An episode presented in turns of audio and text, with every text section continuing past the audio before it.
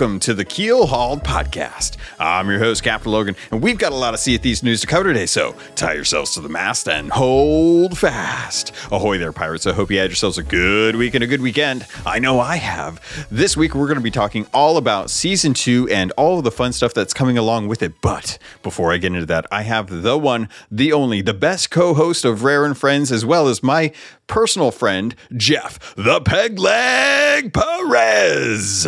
And we're going to be talking all that fun stuff. So I have to ask, Jeff, how you doing, buddy? Hey, I'm doing great. It's great to be here. I'm excited that I finally get to be on Keelhauled Podcast. I know it feels like something that's been going on for a long time, and I've been like slowly marking lists like I'm some sort of serial killer from high school, and I'm just trying to take care of all the people that wronged me in the past, and that's actually the complete opposite. It's like I'm I'm enamored with these people, and I just want to be able to talk with them for an hour about Sea of Thieves. So I'm really happy to have you on. I have a few questions before we really get into the news, because uh, there are a few things that, much like a serial killer would hold a grudge against someone, I do have uh, a couple mea culpas I'm gonna I'm gonna have to have from you. Uh-oh. So f- first off, you have been the co-host of Mouse Bites, and it's a great podcast. If anyone hasn't gone and listened to it, you you basically break down all of the Disney games from yore, like the original O G games. You dive into them deep as far as what levels they had, what audio they, they had, the, the different companies that were making them at the times, what systems they were on. And you really go deep on these. And that has been quite the dead podcast for a while. Yeah, sir. Yeah. We, uh, we took a little hiatus on that one. So I'm, I'm I'm bummed about that, because if anyone that hasn't been listening to it, um, th- this is one of those things where you guys were you were just into like the Sega Super Nintendo area, and you were just about to get into that Kingdom Hearts, and I feel like I feel like we were gonna get those Kingdom Heart episodes, because I need I need someone that I trust to really kind of like explain to me what the heck this the lore behind Kingdom Hearts is. And I was just, I was so hoping that one of these days you and Clay were going to get into it. Uh, you know, that's, that's, that's a good idea. We definitely should. I think uh, we, you know, at the time, Clay especially was really busy doing multiple podcasts, and uh, went through a yeah. move and kind of got a little busy with stuff work-wise and otherwise. So we, you know, we kind of took a step back, decided to, to put it on a temporary hold, um, which kind of turned into a long-term hold. But, uh, you know, recently we've been kind of getting the other stuff back together. So maybe there's a chance we'll we'll jump back into that. I'm going to have to talk to Clay about that. Well, that's a, and it's a, a great segue. I don't know how you teed me up on that. It's almost like you've been podcasting for six years. But you are now doing Rare and Friends again. Uh, you're working with Dave and Clay, and you guys are getting back into the podcasting realm. So you guys have been playing Sea of Thieves and Rare games for most of your lives, and you have had a podcast in the past called Rare and Friends, which is a really awesome podcast where you guys basically cover Rare games and uh, companies that are or, or projects that are either done by Rare, former Rare people that are now working at other companies like Playtonics, or uh, Rare properties that are being, you know, licensed out like like Battletoads. And you, you've kind of changed things up. Uh, you had a, a reunion episode recently where you kind of dove into who you're going to be covering, when you're, or like what they're, what they do, and, and how that relates to Rare. Uh, can you talk a little bit about what got you guys back together? What, what kind of brought in this influx of, of desire to, to jump back into the, into the podcasting realm? Yeah. So, I mean, it's been really fun to kind of get back with those guys to, you know, to talk about Rare again. It's something that's kind of how the three of us all met. Um, so yeah, as far as it coming back, it, uh, it, the, the whole Rare and Friends site and, and projects are Dave's, David Jones, the, the main host. Um, those are kind of his babies, and he kind of just got a spark. He wanted to listen through some of the old episodes. He, I think it honestly is related to him playing Sea of Thieves, uh, Finally, I want to say uh, he he's played it before, but he just couldn't get into it. And uh, I yeah. think whatever happened with season one, it finally clicked for him. So he's been really into it, and it, it seemed to have inspired him to get the, the show back together. And he reached out to Clay and I and asked if we wanted to do a reunion episode. And we're like, yeah, totally. Um, so we did that just honestly just a few weeks ago as of recording this podcast. And uh, it was really fun. We kind of changed the pacing. I think uh, that was another one where there was a little bit of turmoil and burnout and just some different issues. Um, and, and I kind of stepped away. And then after that, it kind of just faded into, you know, hiatus or obscurity. Um, but yeah, we've gotten back together. Dave came up with a, a new format. So I'm kind of honorary co-host at large. um, yeah. Because I'm also doing, or I'm also part of uh, Rare Gamer and that team. So uh, unfortunately, I haven't been doing a ton of content with them, but uh, would love to do more. Um, I wrote their review for Sea of Thieves back when it launched and helped yeah, out with other stuff. It's a site that's still going. I know D K Vine is still going strong. In fact, I've been I've been diving into uh, their their content for Conker, because Conker's been one of my favorite games growing up, out of the the Rare pantheon of, of franchises. And I'm I'm looking forward to you kind of getting back on the horse with writing, because I, I I do appreciate when you do put out articles. I love, you know, you've been. You've been following Rare for most of your life. And, and the mm-hmm. thing that I think was really, really great was you actually used to be uh, really kind of tied in with Rare when it comes to Sea of Thieves. You've been, you've been following the game since uh, Alpha and, and their announcements, and part of the moderator uh, for the, the Sea of Thieves. Um, it was at the Mixer channel, the right? Mixer. Yep. Yep. Yeah. So, you, I mean, you've been in and out of fan sites as well as uh, official channels for a while. And you even got to go to the studio, which yeah, of all the things, what? You got to go to the studio yeah. and play Sea of Thieves in its, in, in its primordial Unity form. So mm-hmm. h- how do you, how does that work? Cause that was, that was, those were, Them's were the heydays when, you know, young Tuck or, or, or Cam- uh, Cameron and uh, Mini Squish Emma Bridle, who were like head of community back then, were moderating the forums and checking out what people were doing. So h- how did they reach out to you and the others to get you to the studio to play the game?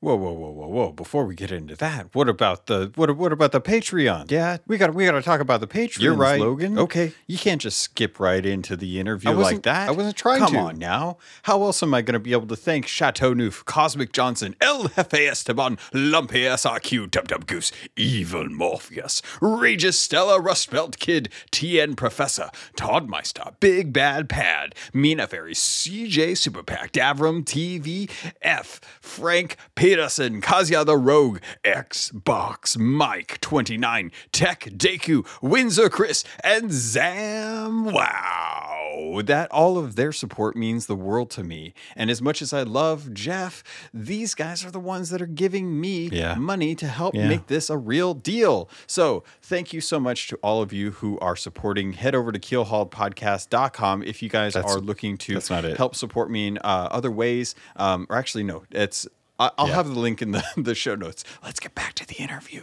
Come on, Logan. You know how to do this. You've been doing it for years. I'm sorry. Jeez. Yeah, so that was a heck of a lifetime, uh, you know, a lifetime experience. I don't know how to say it. It was once in a lifetime experience. There we go. Um, so basically, yeah, so take, uh, there's a lot to kind of build this up. So like I said, I've been a, like you said, I've been a, a Rare fan for most of my life. Um, back to when Donkey Kong Country came out, I was in second grade, I think. Um, and I just kind of enjoyed it, loved it, learned about the Rare logo. And, and then as more games came out the following years, cause that was kind of as they started just putting out game after game after game on the Super Nintendo and then the N sixty-four. Um, I was a huge fan of all their stuff from GoldenEye and BlastCore and, and, Jet Force Gemini, all the, you know, Banjo-Kazooie, Donkey Kong Country two, et cetera, et cetera. Um, okay, I have I have a quick question for you that yeah. I have to ask, because if I don't ask this, I feel like I'll be doing an injustice. Between GoldenEye and Perfect Dark, which is the better game? My one hundred percent answer is Perfect Dark is a better game. Um, so going back, you actually argued the opposite. That is correct. On Rare and Friends.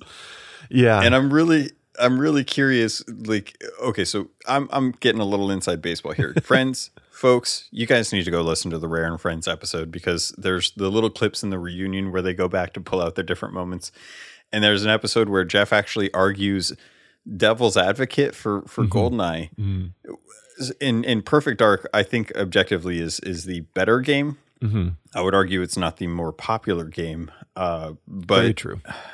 I, I'm I'm curious. It you still believe Perfect Dark is the better game? Do you believe that franchise has legs because they're remaking or they're making a new one? Where do you think they're going to go with this new one? Oh man, uh, that's that's tricky because yeah, I, I definitely still think the franchise has potential. I think uh, they came up with a lot of really great ideas in the first one.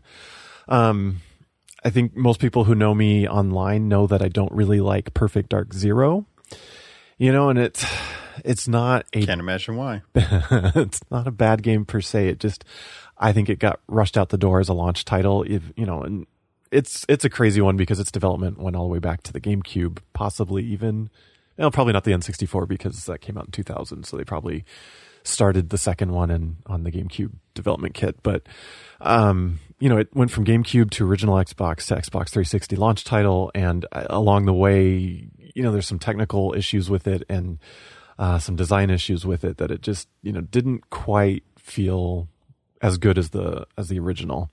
Um and then the secondary issue that I had with it was how they changed the characters' just personalities as well as their voices. You know, Joanna, and it was a prequel, but like Joanna was suddenly American and redhead, and you know, she just wasn't. So it, and it kind of got a more cartoony comic book caricature art style, which again, beautiful, but for me, you know, it was too much of a deviation. It might as well have just been a new franchise. Um, yeah. That said, I, you know, I'm hopeful that this new initiative game coming from the Xbox, the new Xbox studio down there in Southern California, is going to honor the original, but still bring it modern. I, you know, I'm very curious if they're going to go keep it first person, uh, you know, primarily, or if it would switch to third person, um, you know, kind of more Splinter Cell, Assassin's Creed style. I, you know, I, I just, I don't know what to expect. I think it could work great either way. Um, but you know, its legacy as a first-person shooter, so first-person stealth gadget game should work. Um, I just, you know, we'll see what they do with the story and the characters. Uh, but they got a really good team working on it down there, so we'll we'll see with that. So you've been you've been following Perfect Dark, you've been following Rare. We're getting into the the world of like Viva Piñata and Connect Sports. How how big of a fan were you during those times? Um. You know, I, I, I stayed a Rare fan, but, you know, after they were purchased by Microsoft, I still only owned Nintendo systems up until two thousand eight.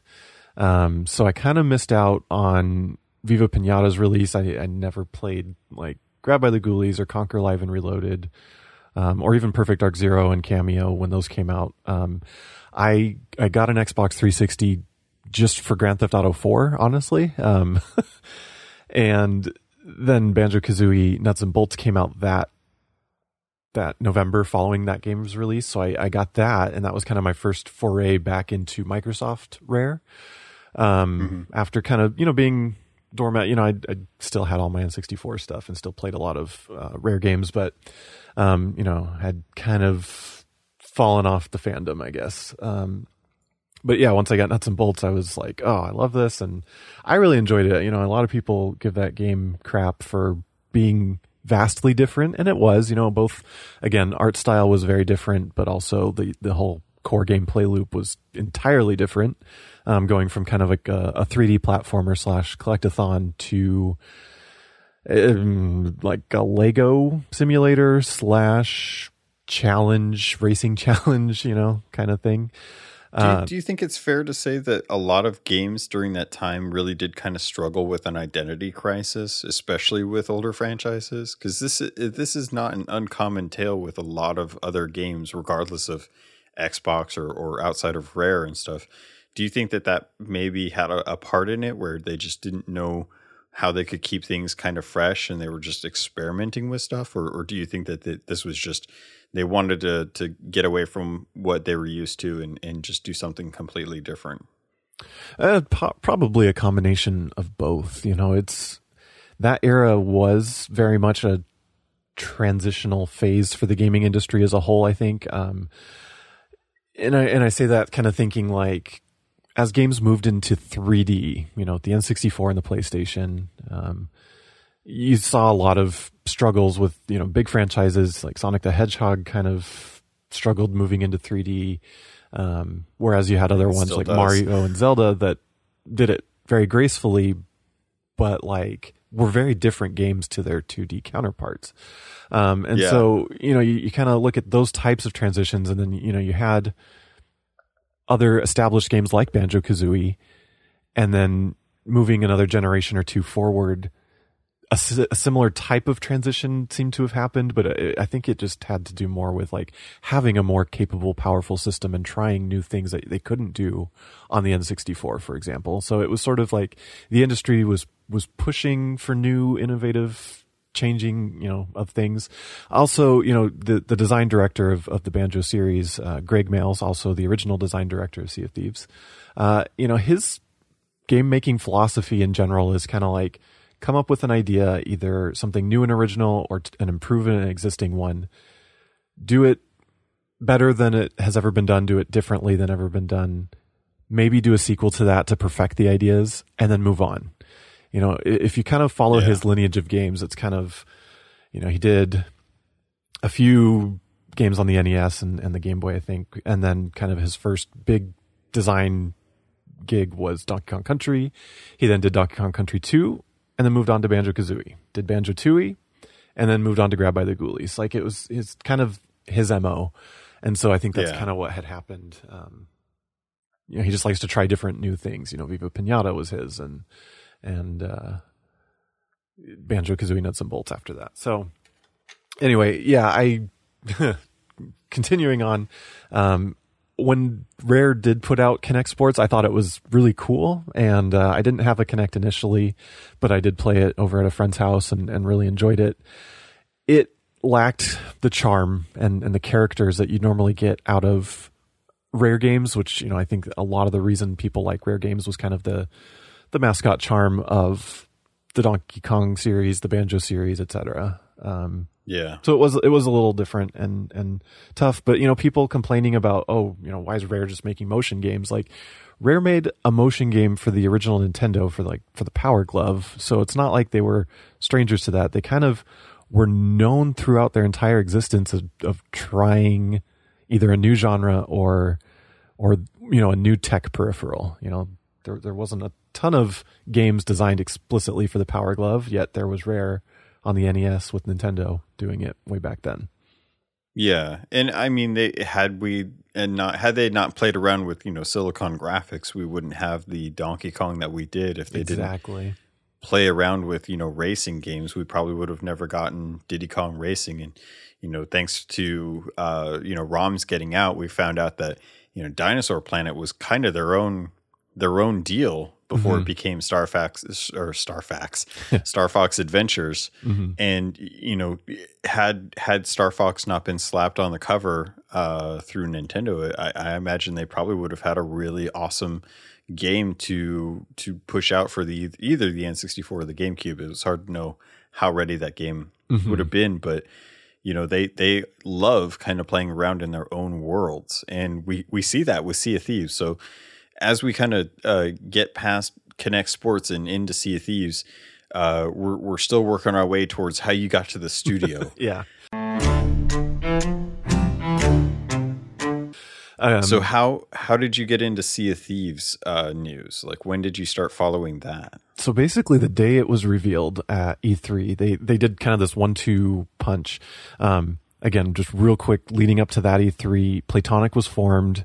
Um, they did their Kickstarter. It was just really exciting. Kind of got me back into the the Rare fandom um, because, you know, it was Yooka-Laylee was pitched as this Banjo-Kazooie spiritual successor. So I was really excited about that. That happened like April or May of two thousand fifteen, and then Sea of Thieves was, re- was revealed at E three in June of two thousand fifteen.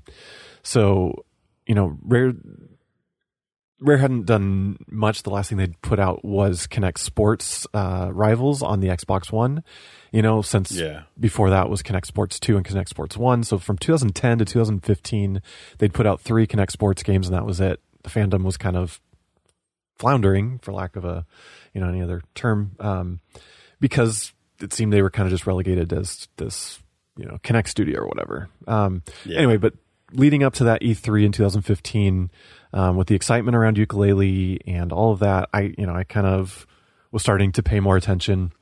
And then Rare Replay gets announced at E three, and then immediately after Sea of Thieves was announced. And it was just like, I lost my mind. You know, growing up as a big Rare fan, but also as a big Pirate fan. Um, real, real quick aside on that, my family used to decorate our house every Halloween, our entire first floor of our house, as a pirate ship. And oh, that's cool. We'd have like, so we had like a big bay window on our front of our living room. So we would build like the, the bow of a ship out of the front of that window and make it kind of look like oh, a, a captain's cool. cabin window, because it was a curved window. So we'd have yeah. a bow of a ship, and then people could walk in our front door, walk through the living room, and there would be, you know, it was basically the entryway. We had a, a little foyer. We'd, we'd set up like a castle that was being sieged. And then after you uh, went into the living room, then it was like we had hardwood floors, so it was like a ship's um, deck.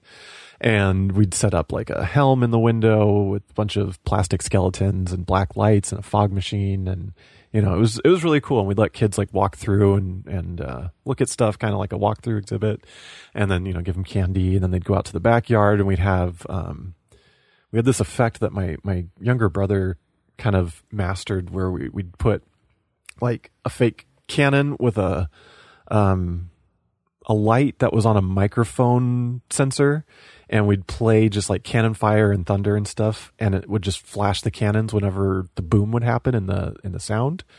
And then like Holy the fog cow. machine would just kind of always be going, and we'd kind of just have it shooting out of the cannon. And then he'd put up a, a screen on the other side of our pool, and it was like a, a rear projection screen, so you'd have like a ghost like kind of go by every once in a while. Anyway, it was, there was so many cool effects we used to do. Um, all that's to Man. say that I was a huge pirate fan already. Rare had been doing piratey games since, uh, I mean, for almost as long as they've been around. Like, there's always pirate references. They did the uh, the N E S port of Sid Meier's Pirates. They worked on Donkey Kong Country two, obviously very pirate themed. Um, so here, back to E three twenty fifteen, they announced a pirate game that's in first person, looks super, you know, stylized. And I was really excited. I uh, that's when I set up my Twitter account, was after that was shown off, um, Rare Fanatic. And uh, I originally was just planning to kind of maybe make a little fan site of my own, just like a retro blog or something, but um, mm-hmm. set up the Twitter handle first. And so I started following, uh, they set up a, a handle for Captain Bones. Uh, some people yeah. been around a while might remember that Twitter handle and that character, um and that character of Captain Bones was just classic Rare, very sarcastic, tongue-in-cheek, um you know, kind of would roast you on on Twitter, or you know, mm-hmm. all that good stuff. So I started following that, and you know, around that same time Rare and Friends was starting with uh with Dave, and you know, I started listening to that podcast and the D K Vine podcast, and I was just kind of really getting into the fandom. Um, and so over the next, I, I, you know, it was really just like six to nine months. I, I followed the the breadcrumb clues that Rare was kind of dropping about the game. They, they would put out a little piece of concept art maybe once a week, um, some riddles that kind of alluded to some gameplay, but we didn't really understand. Um, because back then, I mean, that that first teaser really doesn't show a whole lot. It shows a guy looking at the sun on an island, which we later found out is Cannon Cove in a very early state, uh, walks down to a ship, and then goes onto the ship, and there's a, a battle, and that's it. Like a yeah. little bit of walking around at night with a lantern and some fireflies. So we didn't really yeah, know what the nope. game was or whatever. It's like, okay, maybe it looks like a pirate fantasy, but is it going to be a narrative one? We, you know, whatever. So we follow these clues, whatever. So spring of twenty sixteen, uh, in March, Rare launches the Sea of Thieves Twitter handle, and with it, the Play It First contest. And so what it was is they wanted you to submit either artwork or a video of why or how excited you were to play Sea of Thieves. And they would select six winners to to fly out to the studio to be the first in the world to play the game. And I I saw that announcement and I just was like, I am going to win this. I am going to win this. I nothing's going to stop me. So that afternoon, I put together like nine different concepts of video ideas that, you know, I potentially could make. You know, one was like me decorating my car like a pirate ship and, you know, going around as a pirate in my neighborhood. Um, some other, I, I can't remember some of the other ones. I don't have that list pulled up right now, but uh, eventually a bunch of them I consolidated into one coherent kind of like screenplay, basically. Like I actually wrote out a screenplay. And my wow. wife is a, she was a, a theater major. She's a pretty talented actress, if I may say. Um, so I recruited her to kind of do, and this is, it ended up being like an office style documentary, kind of look at the camera, talk about whatever's happening, and then show a scene of some shenanigans. I'd never yeah. seen The Office. I didn't even know that that was a format. I just, I just sort of um, was spoofing, which I guess Rare had put out a video for Talk Like a Pirate Day in two thousand fifteen that was sort of similar, and that might be what I was inspired by, um, mm-hmm. where it had uh, Bobby, I'm not sure how to pronounce his last name, Lam- Lamarind, uh, one of the old community managers, and uh, John McMurtry dressed as pirates going around Rare as pirate consultants, and... Uh, So I, I basically was doing a spoof of that more than anything. And uh, long story short, put this video together. Uh, I'm proud of it. I, it was pretty funny. Uh, it turned it out really well. It's a good video. Thank you. It's cheesy as heck. But um, so oh, I put yeah. that out. And uh, like just a week after they announced the contest, the contest was open for like six weeks.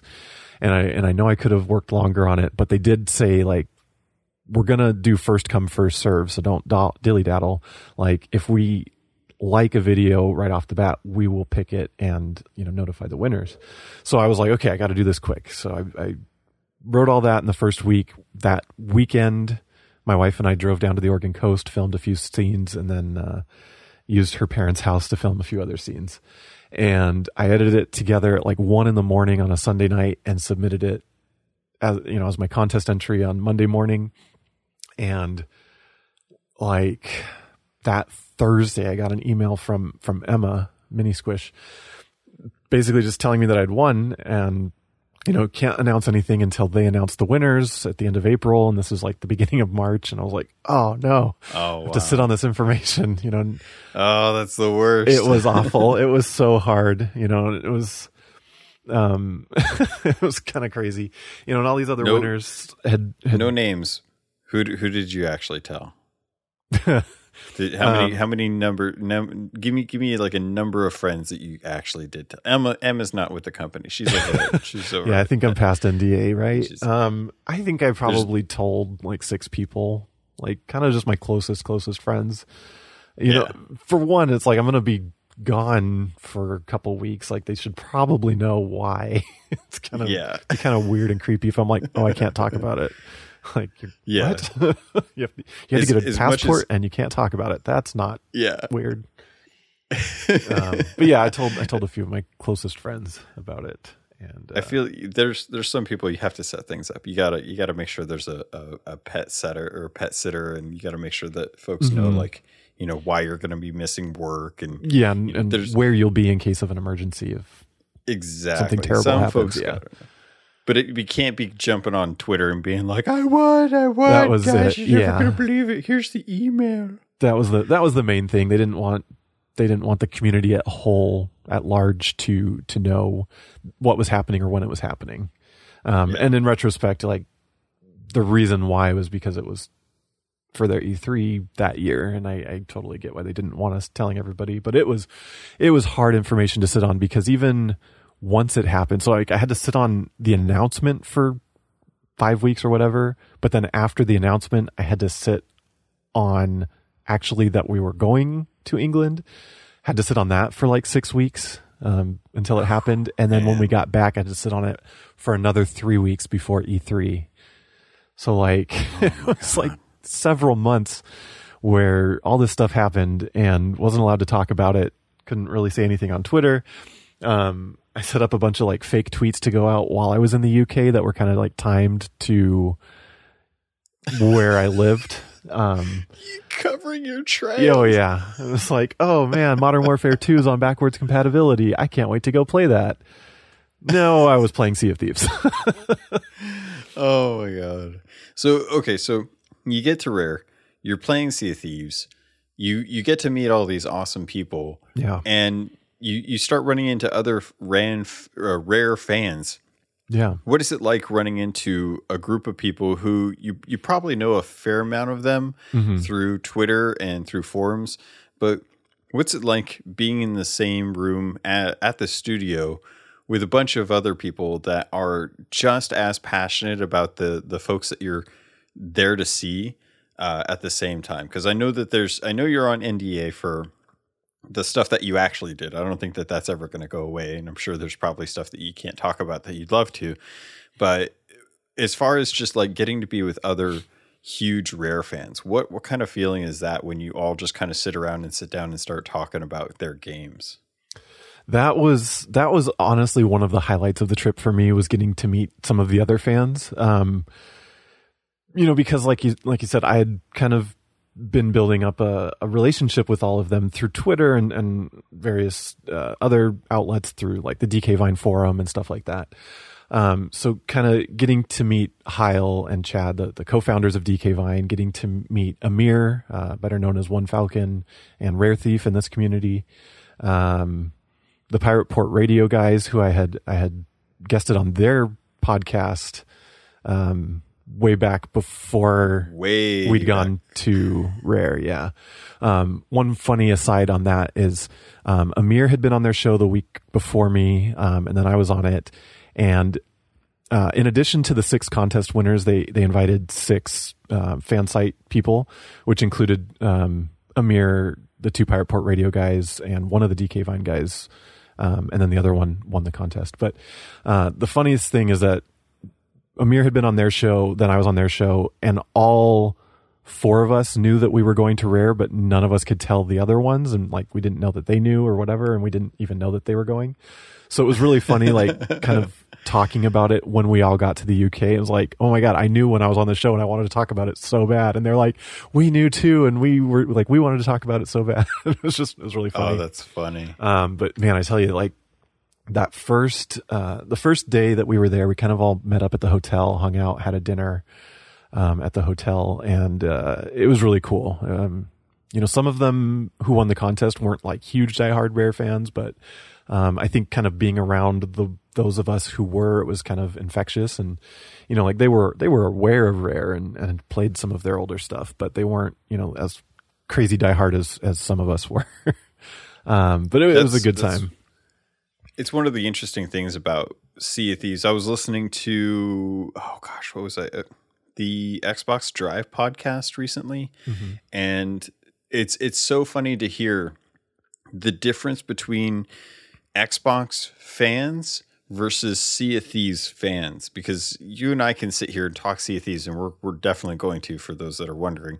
um that they can they can talk about Xbox so passionately mm-hmm. and all the great things that are going on with the with the ecosystem, with the studios, uh, with the company itself. And they can just go into that and then still feel like they are just not Sea of Thieves fans. And I'm like, but Sea of Thieves is like one of the one of the, the company's best games right now. Mm-hmm. Like of all the games being played, Sea of Thieves is probably up there with Gears of, of War, or Gears now, they just call it Gears, I guess, yeah. and Halo. Mm-hmm. And I'm just sitting here and I'm like, okay, well, Halo, Forza, Gears, and Sea of Thieves are the four pillars of mm-hmm. of this the studios that are going on right now. You can't tell me that you that you do an Xbox podcast and aren't absolutely in love with Sea of Thieves, because even though I don't necessarily play like Forza that much, I still really appreciate the fact that that game is beautiful and I love jumping on it whenever I can. Mm-hmm. But It's it's just so crazy to me. I, I just I, I'm so surprised that that and, and it comes down to like this thing, and I'm like, I think it's just some people are just really big pirate fans. So when you talk about how how you got to meet people that weren't necessarily huge Rare fans, I'm like, you know, I could kind of see that, because I think there's a, a thing that with Sea of Thieves where it's just, you know, f- people who are huge fans of history and pirates tend to gravitate towards Sea of Thieves. Mm-hmm. I know a lot of folks that played the game were history teachers and and just absolutely loved piracy and, and the, the the the kind of draw that's come for it. I mean, I grew up, you know, with Disney, and Pirates of the Caribbean ride has always been in my blood. Mm-hmm. Uh, so, you know, when when they started coming out with the movies, I was like, finally, vindication. I'm so glad. Yes. You know, even even back in the, uh, gosh, what was it? The early, early two thousands when we had the old pirate versus ninja fights. Oh, yeah.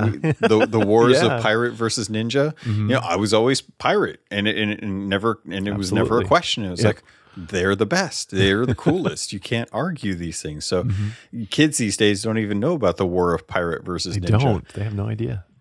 It's so crazy to me that that's still a thing that, that yeah, that was a, there are some things that happen in life that you can never forget. And the war of pirate versus ninja was definitely one of those.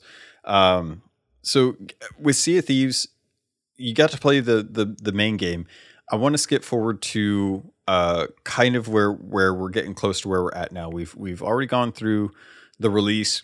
We've seen the mediocre response by the media. The diehards uh, appreciated the game for for what the the bones of the game was, mm-hmm. and trusted Rare to to bring the content uh, afterwards. We're already past the first year anniversary with Tall Tales, which I, I mean we we could gush about Tall Tales all that, but we got a lot to get into, and we're getting past uh, year two with Emissary Systems and not having a refresh for an entire year on the, the Emissary content.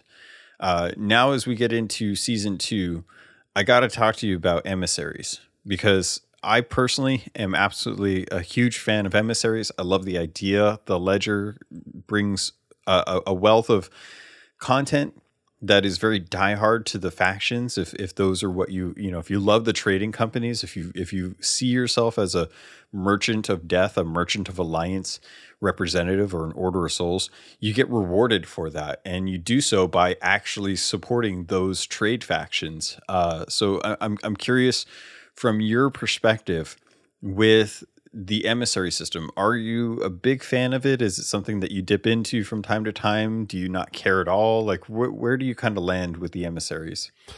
It's an interesting one. Um, my first experience, it's one that I like. I am fairly active in insiders, and not to go into any insider uh, details here, but I did not try Emissaries before it went into the main game.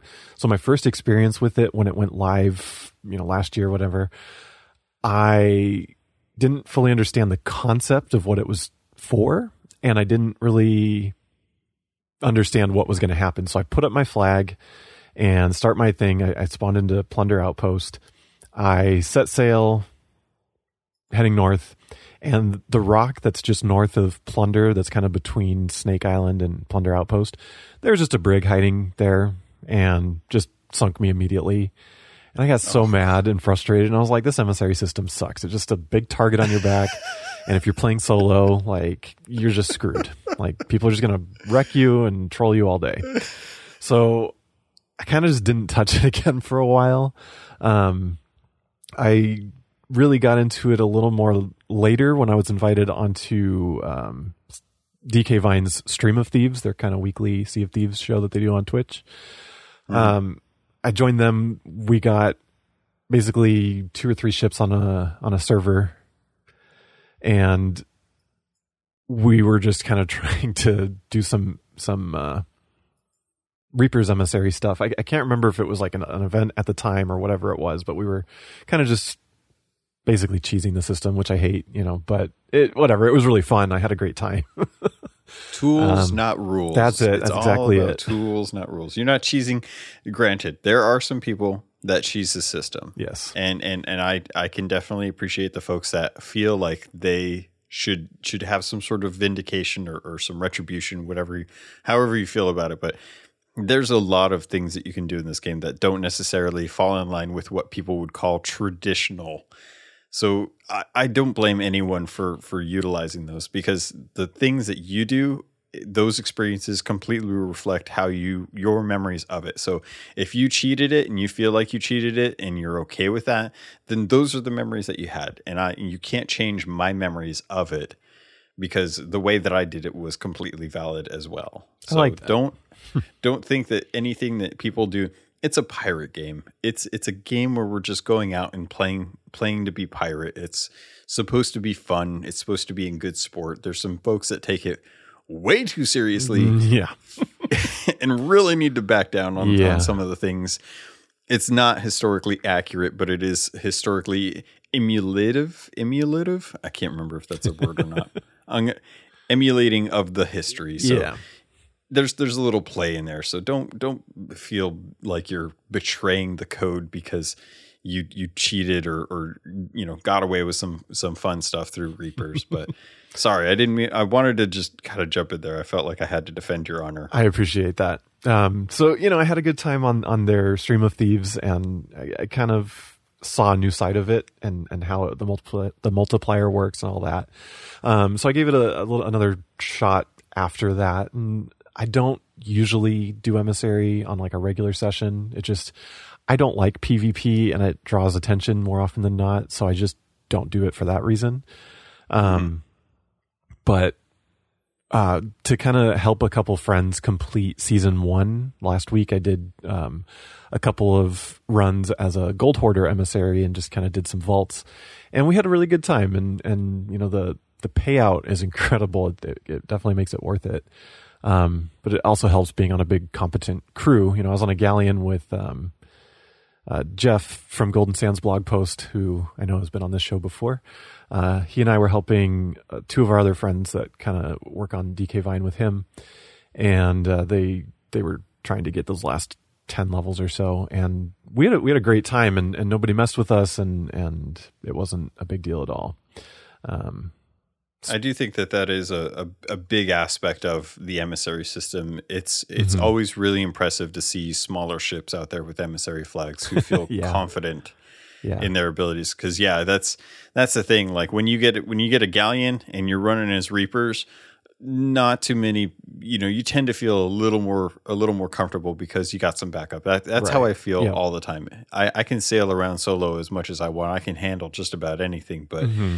Anytime there's another ship, I always kind of think in the back of my head, God, it would be nice if I had another body on the ship in case something stupid happens. Yes, exactly. Um, so, but yeah. So, um, oh, I was going to say. Sorry, go ahead. sorry. I was going to say, so I, I tried out the uh, the new Season two Emissary update for the Merchant Alliance uh, yesterday. Um, and honestly, I really like it. I it just. It felt like a little bit of role playing in, within the game, where I'm I'm a representative of the of the Merchant Alliance, and I have some important deliveries to make, and it's really cool. I like the, the new trade system with uh, the the value and where to get them, and the the commodity trading. I think it's brilliant. So I'm now a converted fan. That's awesome. Yeah, that's that, and that's kind of the thing is is I've always I've always felt like the trade companies, you know, back in. Back in the, the early days, uh, Mike Chapman would go on and on about how the trade companies were their own groups of people. And, you know, you wanted to try and align yourself. And, and I remember before the game came out, all we had was Gold Hoarders. And I really just, mm-hmm. I fell in love with the compass. I fell in love with the maps and, you know, doing the, the, you know, plundering of, of some other pirate's treasure. And, that aspect of it just kind of latched on. I've, ever since I've just been a huge fan of the Gold Hoarders. So when, you know, the Emissary system comes in, I'm like, yes, thank you.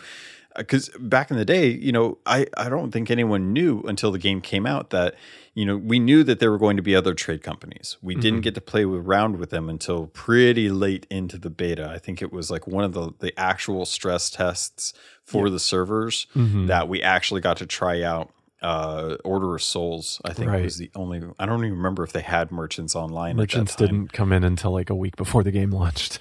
Yeah, it was really late that we got to even play around with those. Mm-hmm. So you know, when when it came down to it, in my mind, I always thought you had to pick one, and you oh. were just going to be you were going to be stuck to that. So it, in my mind, I had been like, oh, well, I love the gold hoarder, I love the compass, mm-hmm. I love, you know, walking my paces and digging. Like that was a that was the pirate idea in my mind. You know, you you, you Long John Silver has this cache of gold out on Skull Island, and you go you go out with him to go find it, and you know, chaos ensues. That was always the pirate life for me.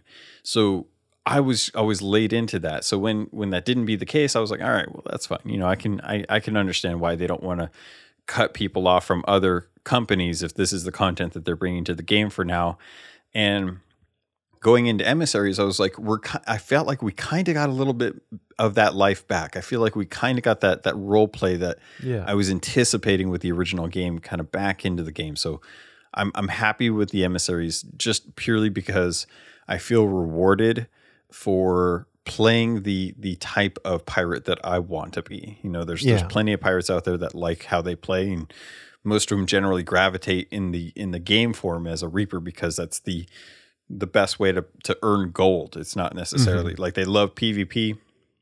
Some people love the PvP. Some people just absolutely go in for the reapers, and I don't blame them for that. But mm-hmm. some people just play reapers because you can turn everything into the reaper with the emissary right. and get a bonus for it, and and I don't besmirch anyone for playing that way. Mm-hmm. It's just not the it's not the fantasy that I'm going into the game for yeah. uh, when I'm doing it. So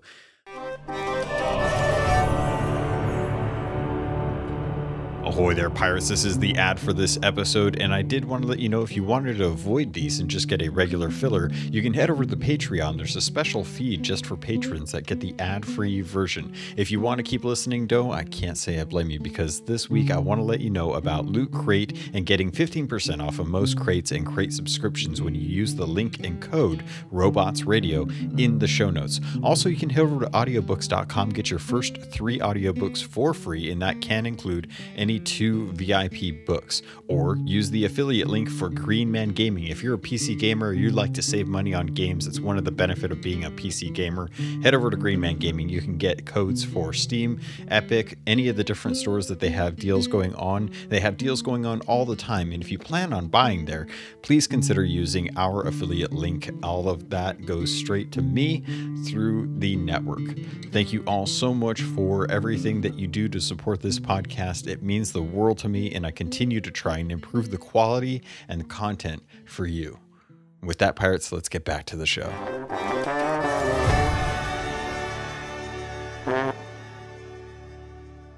I wanted to jump into the actual emissaries as far as the commodities, because if, if folks aren't familiar, this is a brand new system to Sea of Thieves that finally, I feel like, actually represents the Merchant Alliance. Yes. In, in the yeah. sense, it feels like as we've been playing Merchant Alliance, it's always been go out, get these things for someone. Mm-hmm. We never knew who someone was. Mm-hmm. They were always just someone.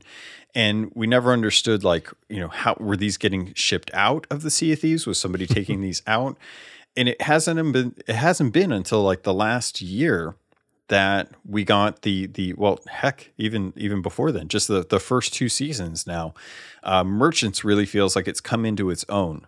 We have the the uh, shipment tracking for mm-hmm. uh, ships that that were lost at sea, which feels like a, a huge thing. You know, yeah. if you if you look at piracy, piracy was all about taking down trade ships, merchant mm-hmm. ships yeah. from different factions. And it was like, well, how come we're never doing that with the Merchant Alliance? We're always just gathering stuff. It didn't make sense to me. So when we actually get to go out and gather the lost the lost uh, uh, sh- supply crates mm-hmm. from these, these shipments, I was like, yes, mm-hmm. this is pirating. This mm-hmm. was what pirates did. They went out and they they gathered treasure from other ships. Now, granted, most of those ships got sunk as a result, but right. there were other times where the ships were sunk, but there was just so much that they could only fill their hulls with so much, and then they had to go back, and other ships would come and kind of scavenge off of those that wreckage. Mm-hmm. And we got a little bit of that with the uh, the Merchant Alliance, um, yeah. in, in the sense that you're kind of recovering stuff. But now we have these commodities, and you've gotten to play around with these. I have not. Mm. Uh, the the commodities, and I actually want to refer to the the emissary write up that um, Chris Devil Devil's Kiss Davies, which I still I'm still stumbling over that. Uh, if anyone watched the Sea of Thieves um, podcast episode or listened to that recently, uh, which by the way, Rare, where where's my episode two? Where it's it's been a week. Come on, man. This is how podcasts work. Give me this weekly content. I got to be living off of something here. Uh, so, so Chris Devil's Kiss Davies wrote in, uh, or didn't write in. He wrote up a, a very nice kind of explainer for emissaries, but down towards the bottom, it actually kind of dives into commodities, and he uh, he kind of sets up the question for folks that may be asking this: how can I profit from commodities and trade routes? Uh, so he writes, and this is another perk of emissary life. The Merchant Alliance possesses countless crates of unsorted commodities that need distributing across the outposts, allowing company representatives to audit their contents and make them ready for sale. With their usual shipping methods disrupted, the merchants will now enlist their emissaries to deliver commodity crates to the outposts that need them the most. Head to the Merchant Alliance station at any outpost to view their commodity inventory, which is going to be a little book next to the to the trade company representative. You can look in that book and see what who needs what and how much. Uh, this will inform you which commodities are in surplus and which are sought after at outposts in each region. Purchasing stock and taking it to where it's most in demand will prove to be highly profitable, particularly if you've reached a high emissary grade. So, and if from what I understand, this is actually something that cycles every week. Uh, mm-hmm. It'll it'll be a, a different value, different uh, delivery route or routes and things like that. So, mm-hmm. what I what I was thinking, and and maybe you can uh, kind of uh, uh, say if this is a good way or a bad way, was to grab one of the lost shipment voyages, uh, throw down an emissary, get to grade five, because that's usually enough to do it with that, and then find where the best trade routes are going to be and start working on uh, these commodity crates. Is is do you think that would be a pretty solid approach for folks?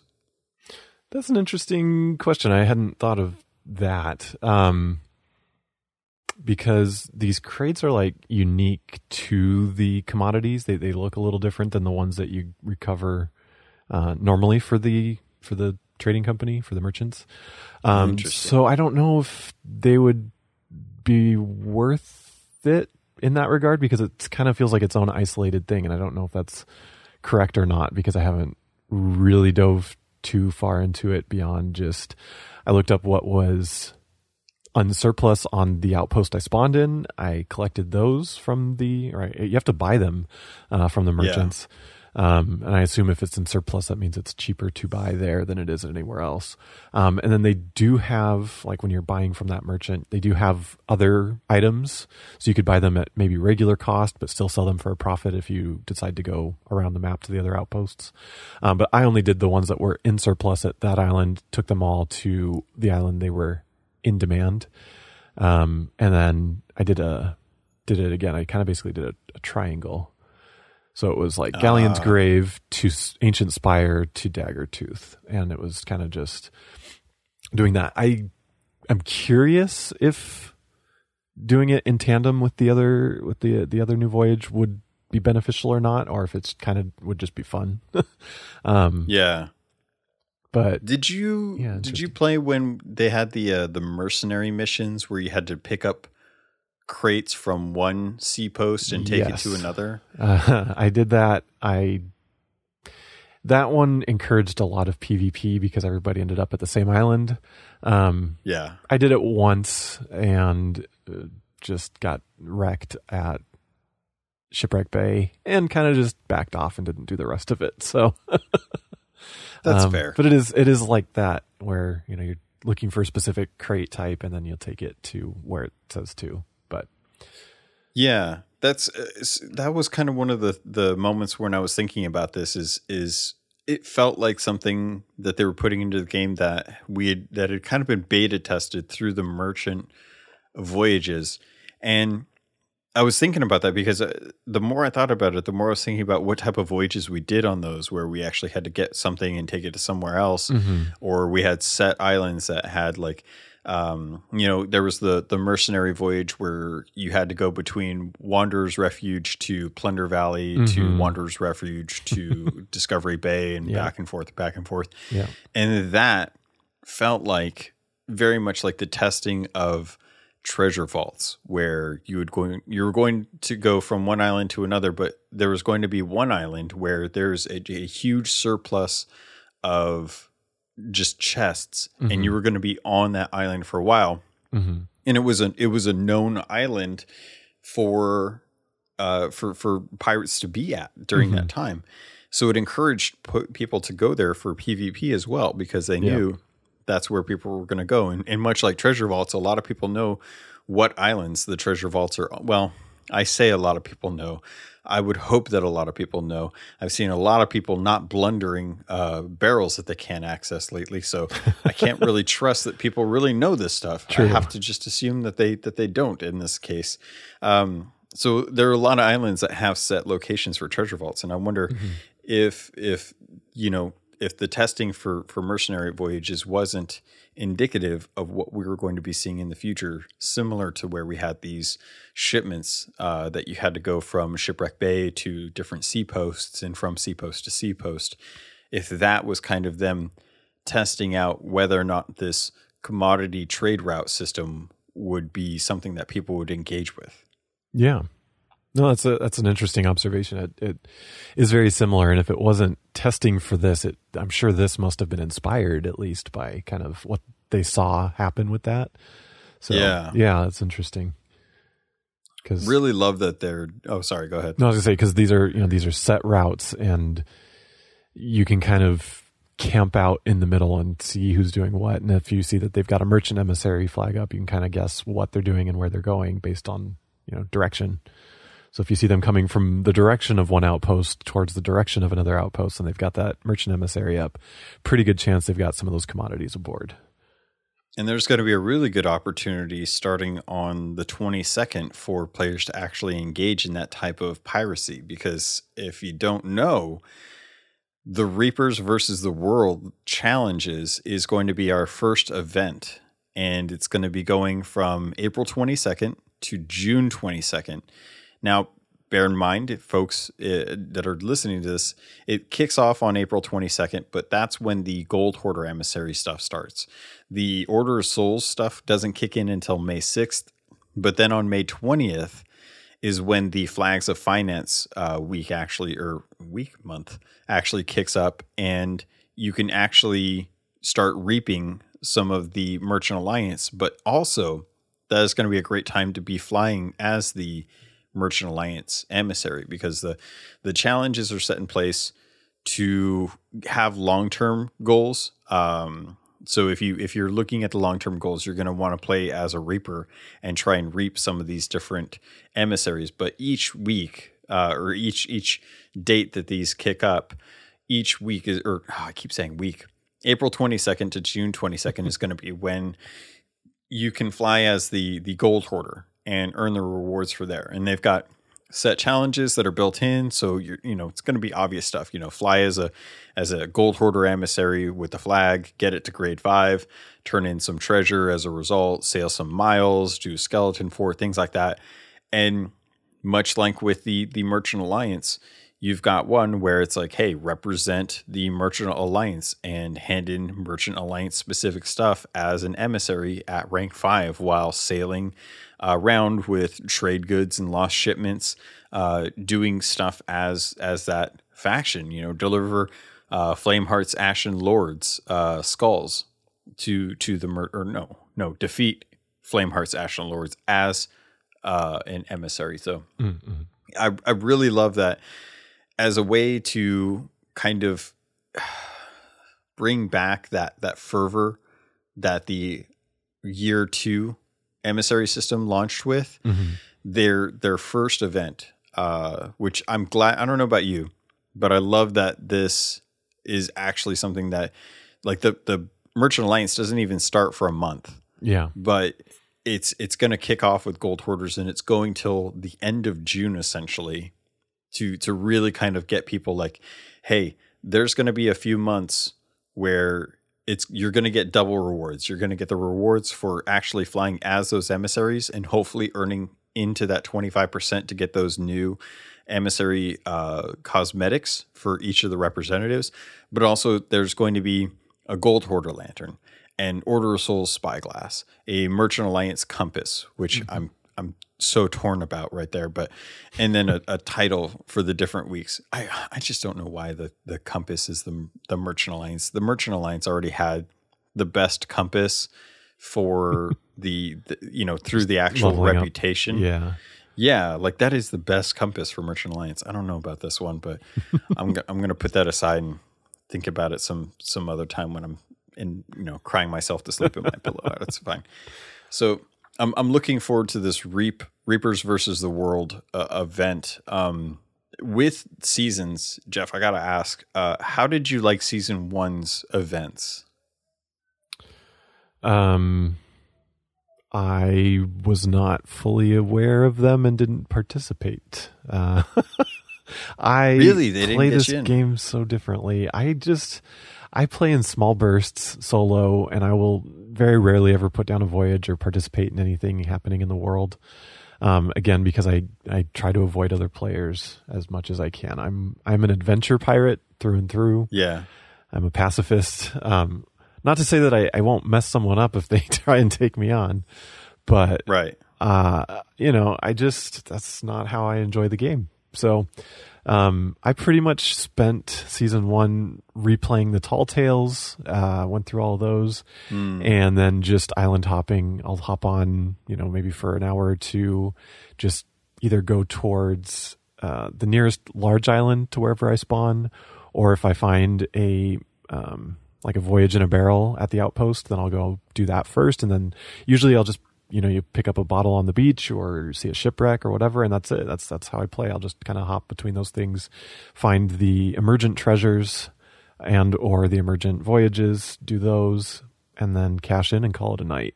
so, oh um, great! That is see, that's my that is general my play style.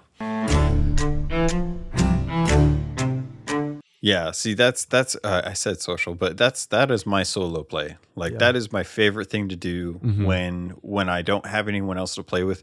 I love hopping onto a ship, sailing out. Heck, half the time I don't even take the ship. I find a rowboat and then I use the rowboat. Nice. Yeah. Uh, and I, I I just I love wandering around islands. Mm-hmm. Part of it is because I love looking for little tidbits of lore. Like if I can find Same. something fresh on an island, I yep. love trying to hunt down that, which is why I'm so poor, because I'm not out reaping and, yeah. and uh, when I'm solo, and I'm not out like I'm not usually when I'm solo. I don't have an objective. I mm-hmm. just go out and look at stuff. Exactly. And that it's a detriment when they put out really cool cosmetics that I can't just buy from the Emporium, because I'm like, oh God, this is awesome. I need to actually play with people so I can I can leech off of leech off of their desire to murder people and and get that PvP out of my system, because I'm not gonna I'm not gonna jump in Call of Call of Duty, and I'm not gonna jump on like Valorant or something, but I do enjoy shooting things and I do enjoy swashbucklings. Mm-hmm. So when I get those, when I get to sail with other people and I have that, that, that feeling like, okay, well, this isn't too bad, because I, I can actually, I can actually go and, and enjoy the, the pirate versus pirate aspect of yeah. the game.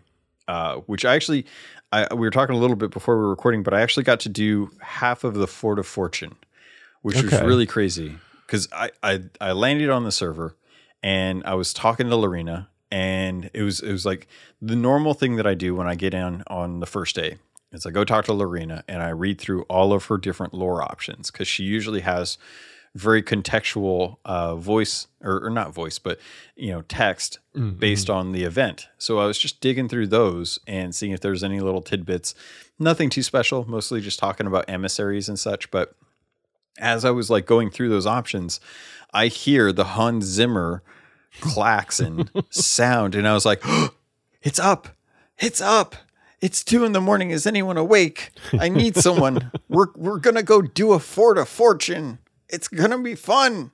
And playing on Insiders, I'd known what to expect, so I was kind of okay. going into it. Um, but when I when I got halfway to the fort, I I was no one was responding in Discord. They all abandoned me. I was left alone, so I was like, all right, time to open crew this baby. And I turned on open crew on the sloop, and I'm playing on an Xbox only server because that's the preference that I have set for my Series X, because I just I benefit from I, I benefit from the speed. Yeah. It's so fast. And I'm like, well, you know, if I'm gonna if I'm gonna play on my Xbox, I at least want to feel a sense of fair uh, fairness between who I'm fighting against. Mm-hmm. And I'm I'm glad I did, because oh baby, I got to that fort. And I had I had uh, Mister Rando, um, who's a good friend of mine, and he and I were were playing, uh, you know, kill skeleton game. How many skeletons can you kill on the Fort of the Fortune? Mm-hmm. And I didn't realize this at the time, and and I feel like maybe I'd kind of missed out on it uh, when I when I played on Insiders. But that fort spawns so many skeleton captains, many of them with kegs, and oh when they.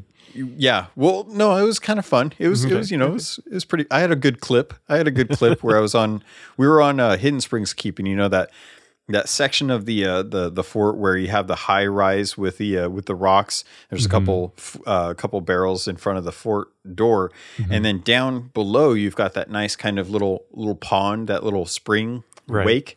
There's a bunch of barrel, uh, skellies and regular skellies running to my, my best friend, Mister Rando. And I got the the most perfect, like I led the shot from my from my flintlock pistol, and right as it hit, it connected. I saw the indicator, and the keg just went boom, and all the skellies are lit up. And I was like, "Yeah, clip that, baby!" So we we were playing on the Fort of the Fortune, and uh, it was it was actually not too long that I saw a brig over by G S O. And I thought, okay, so I, I, I used pirate text to Mister Rando, and Mister Rando complied with uh, the enemy sighted, and we both checked out the ship. Mm-hmm. And it just kind of disappeared after that. And I thought, okay, well, I know it's probably still in the area. I'm willing to bet that it's probably hiding behind rocks because everyone's trying to go for this thing. Mm-hmm. And I just kind of left it at that. You know, I didn't see them coming. I kept checking, you know, kept going up and looking around, seeing if there were any ships, no ships. And then I heard this weird like crunch sound. And I was like, that sounded like a rowboat. Oh. And I, I went hopping around. And I couldn't find a rowboat. And I was like, what the heck is going on? There's no rowboat. So cut to later on, after we had gotten all these skeleton captains dead, which was really nice because they kept dropping little pouches of coin, which mm-hmm. I was really surprised. And and a uh, a voyage each time. They had a, yeah. they had a, a skeleton orders each time. Nice. Uh, we we grabbed all the skeleton uh, heads and, and brought them over to one section. And we mm-hmm. killed a couple of the skeleton lords and uh, got the the stronghold skulls from them, mm-hmm. which was amazing. And uh, it was about that time that I went on the I went on the ship, uh, the sloop, to go check and see. I was going to climb up the crow's nest and just take a look around. You know, Hidden Springs Keep is pretty high, but for some reason I decided to go up into the crow's nest. Mm-hmm. And it's a good thing I did, because boy howdy, there were th- there were two pirates in a keg hiding in my in my crow's nest. Oh my God. And I was like, oh God. So one of them bounced immediately. The other one laid there as if, as if I didn't see them. Mm-hmm. So, and they didn't blow up the keg. So I grabbed the keg and I, I lit it to mm-hmm. spook them. Mm-hmm. And, uh, about halfway through, I defused it and jumped off the crow's nest into the water a little ways away from, uh, the ship. Yeah. And I left it there because I saw the other, the other pirates were going to get back on my ship. So I got back on my ship. There was still one crow or one crow's nest uh, Tucker up there, and I hit him with some fire bombs and some blunders and knocked him off. And he jumped off into the water. And I kid you not, he jumped off into the water right next to the barrel that I had left off the side of the ship. And I pulled out my flintlock and I just hip shot the the keg and oh, blew him up. Wow, nice. And then the other guy comes at me and he has got uh, a firebomb that he's chucking at the sloop. And I'm like, oh my God. Meanwhile, Mister Rando, bless his soul, is off killing skeletons. And I'm like, enemy sighted, enemy here. I need help. Why aren't you coming? So I'm fending off these two pirates thinking like, there's gotta be a third. There's gotta be a third. Where's the third? Mm-hmm. And um, so I, I kill the one that was on, that was coming up onto my ship. And send to I sent to the ferry, and finally, Mister Rando comes back and he he's checking out the ship and he's like, I don't see anything. You know, he's that's at least in his mind. I, he's right. talking telepathically to me because everything he's saying isn't actually coming through. So I'm just putting words in his head at this point. And I don't know about you, but I I've heard that this was the case, and I feel like I was a victim of it because I've heard that the barrel emote that you get in the season pass has a bug where if you use another emote when you're in the barrel emote, it turns your pirate invisible. Yeah, which I I think that is a that is a rough bug because I can yeah. I can I can see suspicious barrels. And I and I still don't understand how people aren't blundering these things as soon as they run into them and can't interact. Seriously, people, if you can't interact with it, this is why I still go back to my my old saying. Bl- barrels that are empty shouldn't have a text that says empty. They should have a giant red X in front of them when you run up to them to let me know, like, hey, th- there, this thing is empty. Yeah. And and instead people wait for the, the, you know, they try and interact with it, even if it doesn't show the, the, the text, and then they move mm-hmm. on. And I'm just like, that was a, did you, what did, you, that is a person. Shoot the person. I don't get it. They've been trained but, by those fake barrels that are at some of the outposts, the ones that don't I have know, anything. I know. God. So yeah. So there's, so, you know, I'm sitting there and I'm looking in the bottom of my sloop. Everyone should know how many how many barrels are in the bottom of a sloop. So I counted the barrels. None of them, you know, none of them are out of place. Mm-hmm. And I and I I went went about my normal business. I come back after I'm like bucketing the ship and repairing it because, you know, I blew a keg pretty close to it and there were a couple couple holes of damage that I had to deal with. And I and I kid you not, this this pirate appeared in in the barrel. Like, he must have been in the bottom deck, invisible, because mm. he was in the food barrel. And when I turned around, he was grabbing food out of the barrel and then running back up to top deck. And I was like, what the hell? I didn't hear anyone climb the ladders. Yeah. And, I, you know, I'm sitting, I've got my Xbox wireless headset. There's a video on my YouTube channel. You guys should go check it out. So I've got beautiful sound yeah. coming in my ears. I should have heard this dude climb the ladder mm-hmm. and I didn't. So I don't know about you, but I, I, I genuinely feel like that is what happened, that I got duped by this bug, and I'm really mm. hoping that it gets hot fixed. Yeah, yeah, I think that's, I hope they can identify that and hot fix it, like, before yeah. the next update, like maybe throughout next week or something. I don't know. Because, yeah, good. that's, that's we're going to really mess things up if people figure out how to really exploit that. Oh, yeah. Yeah, especially if the streamers start getting into that and start showing it off, it's going to be, I mean, yeah. you're going to have to just start laying fire onto your ship or blender bombs or something. Because, I mean, yeah. how do you know at that point? Like, yeah. you know, there's, if you can see a pirate tucking, that's one thing. If you see a suspicious barrel, that's another. But not being able to see anything? Yeah. Like, that, that, you can't, that is, that is game breaking at that point. Yeah. Uh, so I'm, Mister Rando, um, was was doing his best. I, I, you know, at that point, I, I pulled the ship up to where we had all of our skulls. I harpooned all the skulls off of it. He dropped sail uh, as the brigs came out from behind the uh, the actual, um, the rocks that they were hiding behind. Mm-hmm. And we we made it out with what we had. Uh, you know, we we killed them. I, it was, you know, it was two a.m. I'm, I'm going to bed in like an hour. I, I decided to call it at that point. We had we had pretty much half of the fort at that point. We're, there was no way I was going to be able to get this fort fought off and and take care of the the Ashen Lord that's at the end of it. Uh, you know, with Mister Rando and a brig coming down our our, our backside.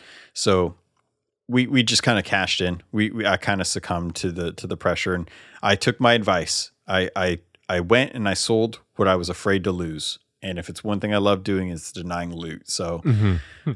I, I was happy to get what I got, and I called it a victory and, and logged off for that night. But man, this Ooh. Fort of Fortune, this Fort of Fortune, I don't know about you, but this thing is insane. Like, I've been seeing some videos. I saw one the other day where a crew was sailing around. They were streamers, and they saw a galleon like off to their left mm-hmm. and they had the Sea of Champion sails, and they, and, and, the the fear of God entered their souls. They were like, that's Sea of Champions. And they're like, oh, Sea man. Of Champions. And they're like, oh boy, this is going to be a fight. And they're like, we don't have supplies for this. Uh-oh. What do we do? And they're like, just get out of here. Let's just get out of here. Drop sails. And I was, I was like, that reminds me of the days back in the day. Remember when we had all all we had was the level fifty Order of Souls liveries. That was mm-hmm. the best we got. You know, some pirates had Pirate Legend, but it was like the days when you're fighting over a fort and a Pirate Legend ship rolled up and you're yeah. like, son of a... Yep. Really? So I'm I'm I'm loving these. Um, are you going to take part in any... I knew we, we just talked about this, but do you feel like there's going to be a point where you're going to want to jump into one of these Fort of Fortunes? I definitely want to try the Fort of Fortune. Um I, you know, I just would have to be with a, with a crew. Like I can't obviously solo that. So it'll just be whenever it works out that I'm able to kind of at least be on a brig, maybe a galleon would probably be preferable in this scenario, but, um, yeah, yeah. Or, or, you know, somehow be in an alliance with some trustworthy folks. Um, if I've, that happens, I've, yes.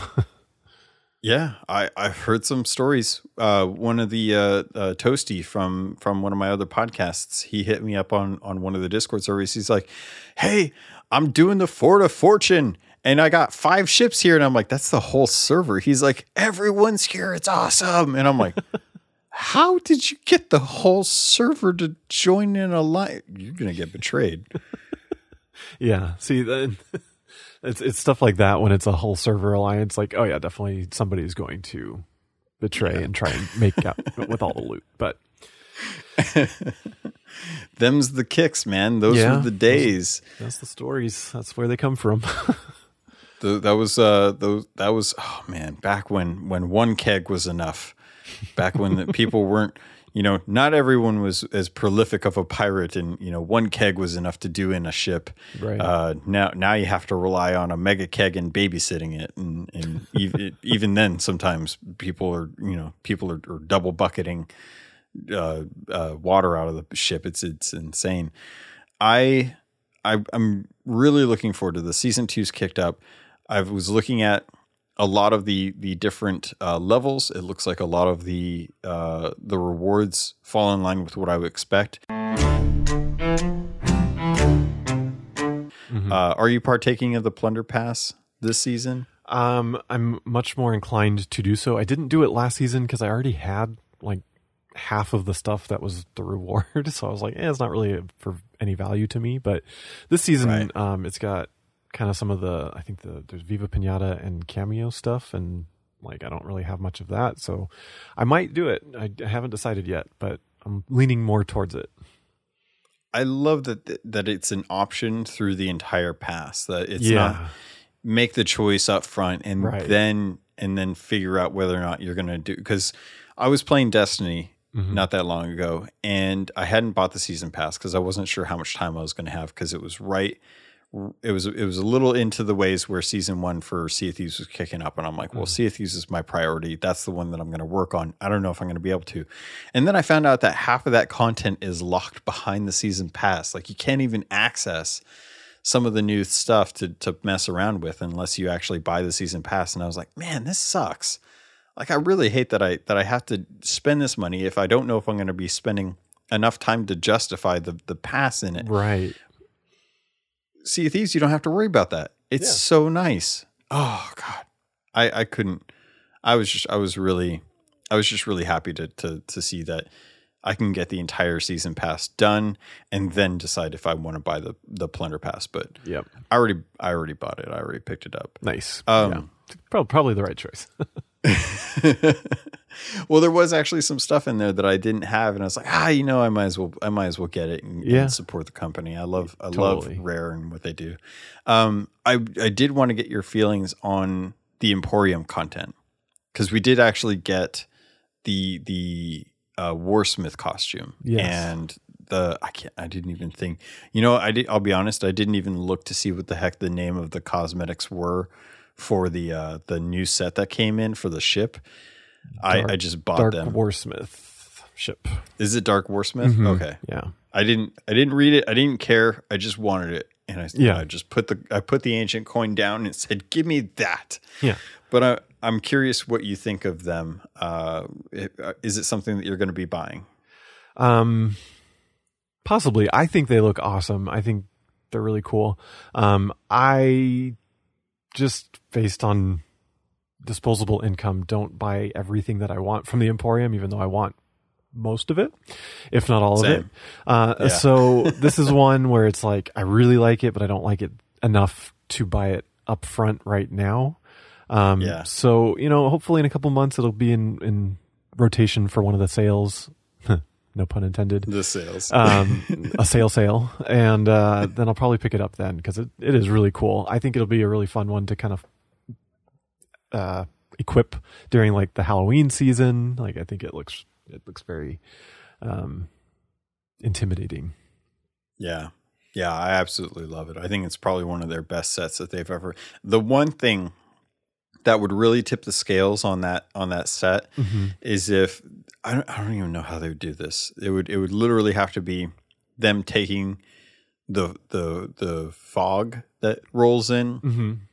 and shrinking it down and putting that little emitter or whatever they whatever little game thing they do mm-hmm. into the bottom of the boat, so that as you sailed around, you got that cool little foggy, misty cloud mm-hmm. that follows your ship. Like, give me that. That'd be really like, cool. I, I, I want, I want that because yeah. that ship deserves it. It looks yeah. so good. Oh, that would be so cool. I, I had to buy it. I, I couldn't not, I couldn't not do that. Um, good. No, so it's, it's a beautiful set. It's it's been the first set that I bought in a while. I think the last one that I picked up was the the Conker set. Actually, that was the last I one I got the, too. Nice. yeah. God, the, man, man, the Royal Squirrel. That was a beautiful set. Such a good set. Mm-hmm. Uh, so yeah, I was I was really happy to to to drop the money on the the Dark Warsmith. I didn't again. No, didn't care what it called. Doesn't matter. Yeah, just had to have it. Totally. It's pretty. So, um, we're we're we're coming up on probably where I, I imagine we're covering a, a good gist of it. Was there anything that was in the uh, in in this update that you wanted to touch on? No, I think we've pretty much covered what I've experienced and, and what I was interested in for this update.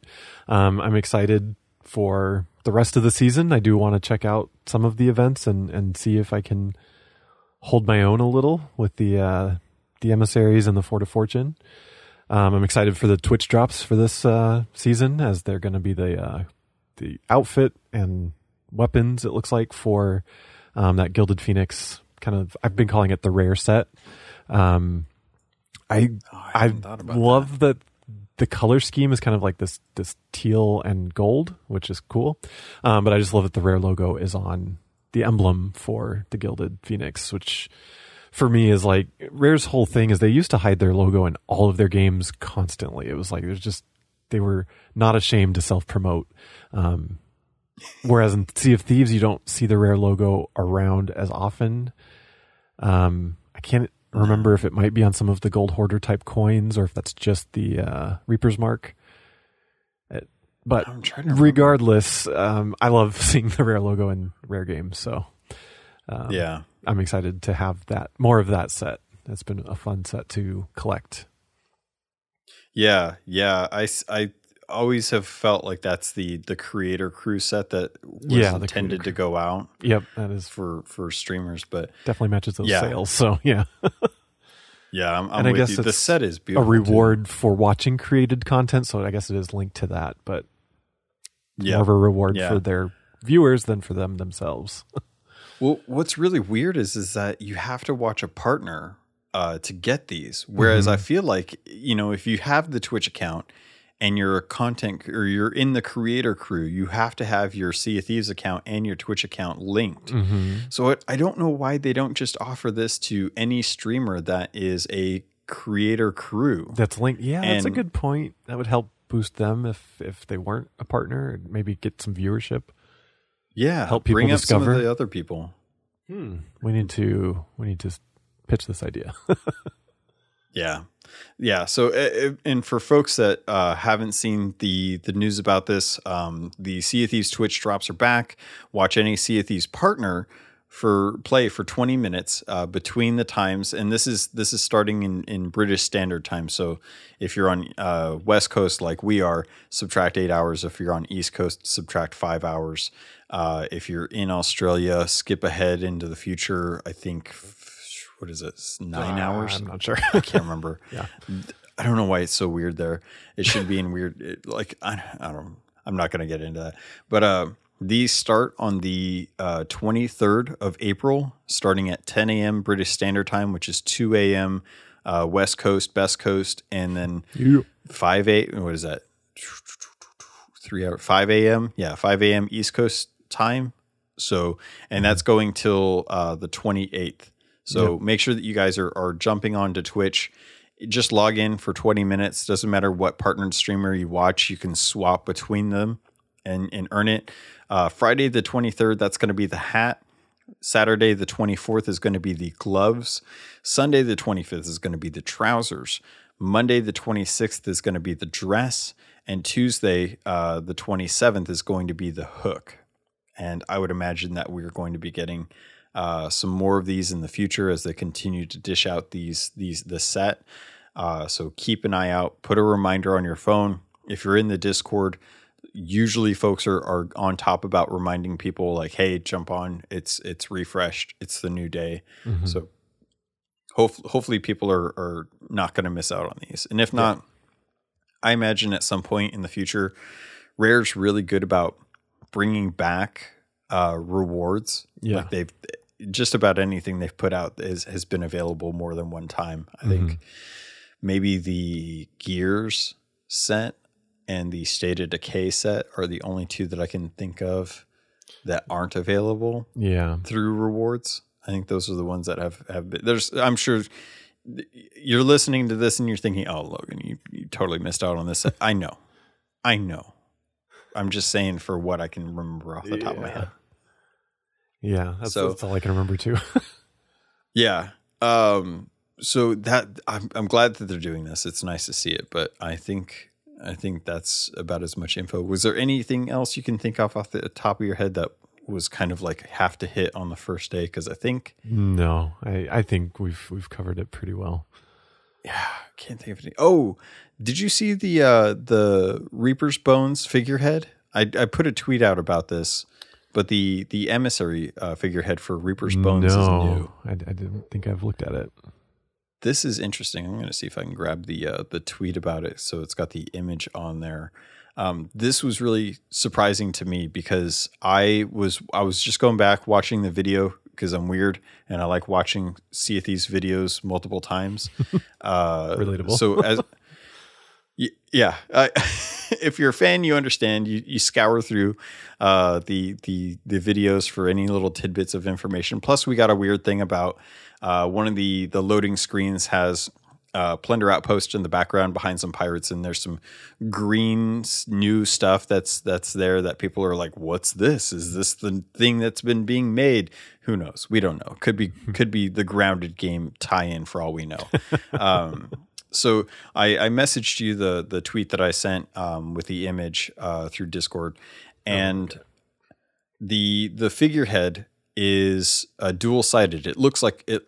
I, funny enough, the, the set oh, for the Plunder yeah. Pass, yeah, the set for the Plunder Pass is uh, tied to like playing cards. It's all kind of like, you know, ace up your sleeve, mm-hmm. you know, kind of catty uh, card play. This looks like one of the the queens on a on a face card in a deck where it's yeah. double sided but slightly different. And it's to me, it's clear that that is the Masked Stranger mm-hmm. on top, mm-hmm. and then on the bottom. It looks like the opposite of the Masked Stranger, which is the Unmasked Stranger in my mind, holding an hourglass. Yeah. And I I was just, I don't know about you, but I'm I'm ready for, for Wanda the Warsmith to come back. Heck yeah. Absolutely. I'm looking forward to it. Yeah. It's it's been a very long setup for this whole uh, plot line with They, I feel like we got a lot of setup real quick, and then it kind of just plateaued. Like there's still been, you know, the little the little things and Duke and and the runes and all that. But I feel like we were at a pretty steady clip there, and, and I'm sure this relates to COVID and stuff. But like, it, I'm dying to know more about the Masked Stranger and the Reaper's Hideout, and if we can maybe go down that middle thing in the middle of the Reaper's Hideout. And yeah, I'm I'm ready to learn more too. And to what do you think is down there? I'm hoping it's just another hideout, like kind of a legendary Reaper hideout. Um, mm. I'm hoping that'll play into a captaincy update to where you could, if you're pirate legend, you can either spawn in Athena's Fortune or spawn in the Reaper's Place. Or maybe, I don't know, two is probably not enough for that. Because, you know, Mike, Mike Chapman's tease from before the game launched to the, of the emerging through the waterfall and all that. Um, no whether one's or not, ever going to let that down. Whether or not we, we see that day is yet to remain seen. But um, hopefully, if they figure out something cool with that, um, they can they can implement it there. That's what I'm hoping. What do you think is down there? Is there is there lore to imply what might be down there or anything like that? Funny enough, uh, I'm of two minds about this, and I'm constantly at war with myself about how I feel about that that door, because part of me does believe that it will one hundred percent be the Reaper's hideout pirate legend uh, area for mm-hmm. for people that are that have ascended to the Flameheart Flameheart's Fortune mm-hmm. version uh, of the of the Pirate Legend Tavern. And the other part of me, one, and, and, and part of that is just because of how the the skeleton uh, scripting on, on all of the Reaper's stuff is, how the Servant of Flame is is clearly a nod to Flame's uh, Flameheart, how Wanda mm-hmm. has been in love with Flameheart this whole time and has been wanting to bring him back mm-hmm. uh, into Sea of Thieves. So part of me feels like that is the, the that is the antithesis of what the Reaper's Bones is going to become, is that their own pirate legend version in that sense. And I feel like the dark the dark legend is kind of a representation of us going down that path, is we're no longer the gold and purple royal pirate legend group. We are now the, the dark adventurer set. Mm-hmm. And we're just slowly falling deeper and deeper into that, into that aspect of the game. And we're going to get factions at some point uh, between the different skeletons, and you're going to have to pick, mm. you know, like what skeletons you want to actually fight against. And I think a lot of people are going to side with Flameheart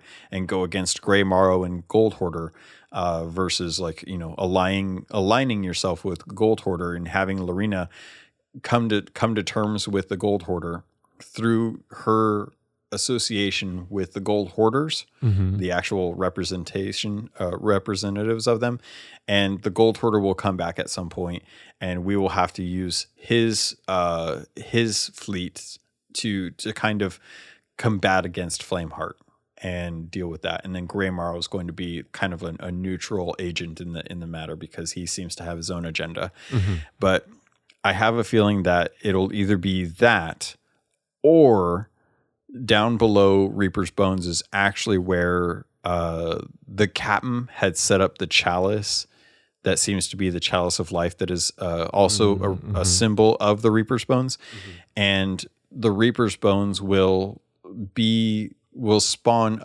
the the Flameheart Junior that we've been wondering. Yeah, like, are they in the game? Mm-hmm. And and a lot of people have been talking about it and wondering, like, is the Servant of Flame Flameheart Junior? It's hard to know at this point, but I don't think so. Mm-hmm. But right. At the same time, you know, we've also had had Chapman say that Flameheart Junior is already in the game, but you know, I, I don't know if that's if that's him playing or or if that's exactly what he meant. Hmm. It's so hard to to kind of suss out the truth in this right. instance. Yeah, interesting. So those are those are kind of where I'm going with it. Uh, but I, I guess we'll still have to kind of wait and see yeah. if if that's actually going to be the case. Uh, regardless, I, I think that Sea of Thieves is, based on some of the stuff that I've seen on Insiders, I think Sea of Thieves is finally going to get to the point where what they showed us in in the teases for the game when it was coming mm-hmm. out, I think we're finally going to get to that stage. But I think we're going to have so much more on top of that that It, it it feels like Sea of Thieves has finally come into the golden age of piracy. Yeah, I totally agree. Although I still really want Nassau, sort of thing. Yeah, but that's a big ask. That that is, but it, yeah, it'd be interesting. Yeah. All right. Well, I think that's going to cover everything for this episode. Obviously, uh, next week is going to be the community episode for the Gold Hoarder patrons. Uh, and then after that, I've got a couple guests lined up that I'm looking forward to chatting with about season two and seeing how the the different events are going and get some stories out of them. Uh, but before that happens, Jeff, thank you so much for joining me. I don't even, uh, before, we, uh, actually, I have to get this in. Peg Leg Perez. We didn't even get to talk about yeah, we, your we Easter egg.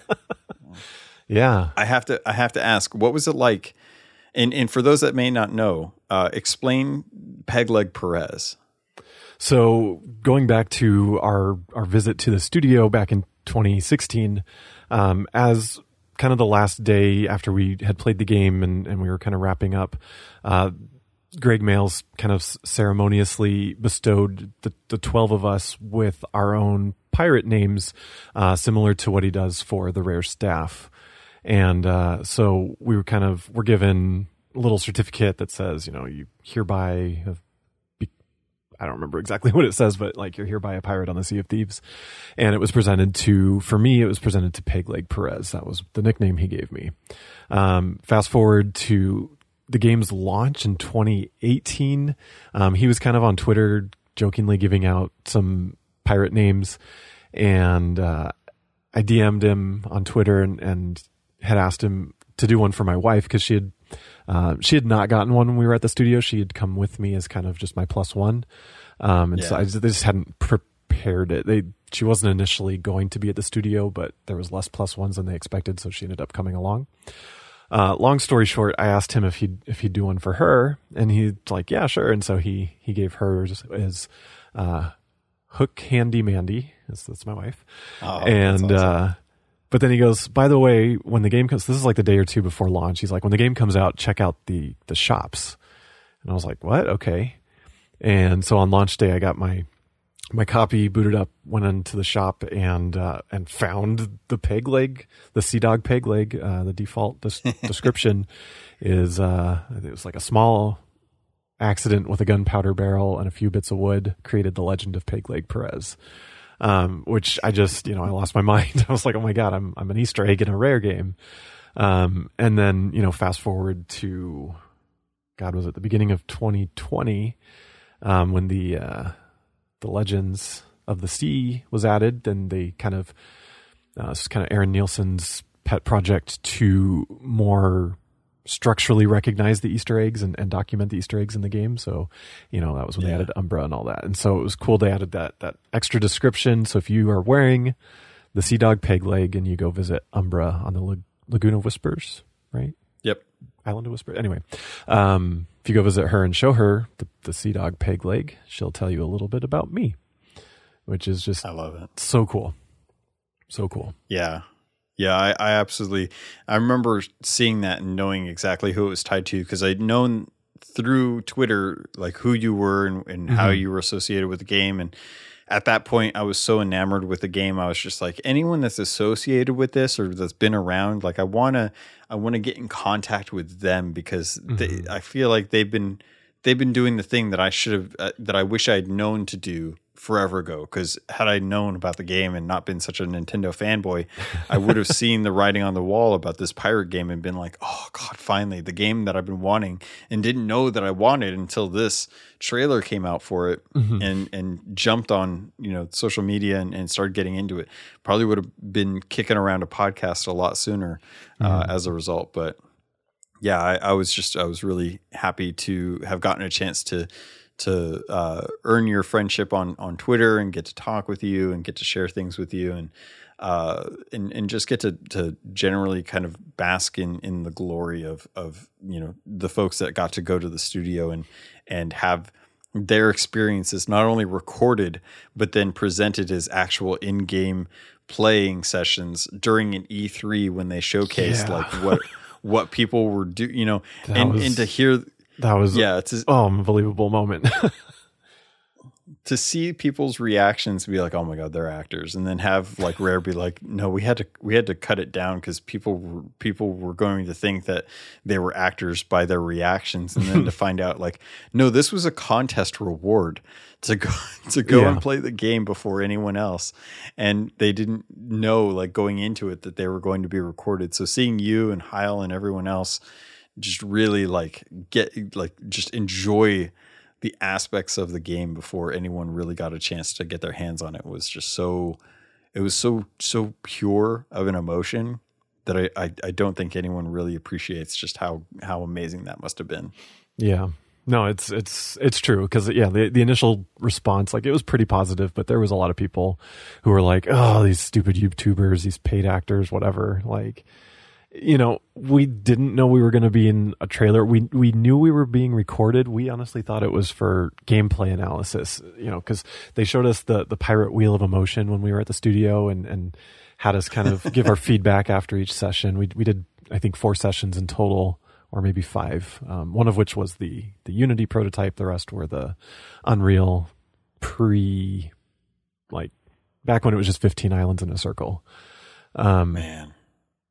And yeah, it, oh, there, there's so much more I could talk about, about when we were at the studio and what we got to play versus kind of what came out and what was added. And, you know, it's like the Unity prototype that we played back then was almost feature complete to where Anniversary one update was. Um, like it had the harpoons, yeah. It had cooking, it had all that stuff that didn't get added to the game till well over a year after it was out. So it's kind of cool to see the, the, the grand vision early.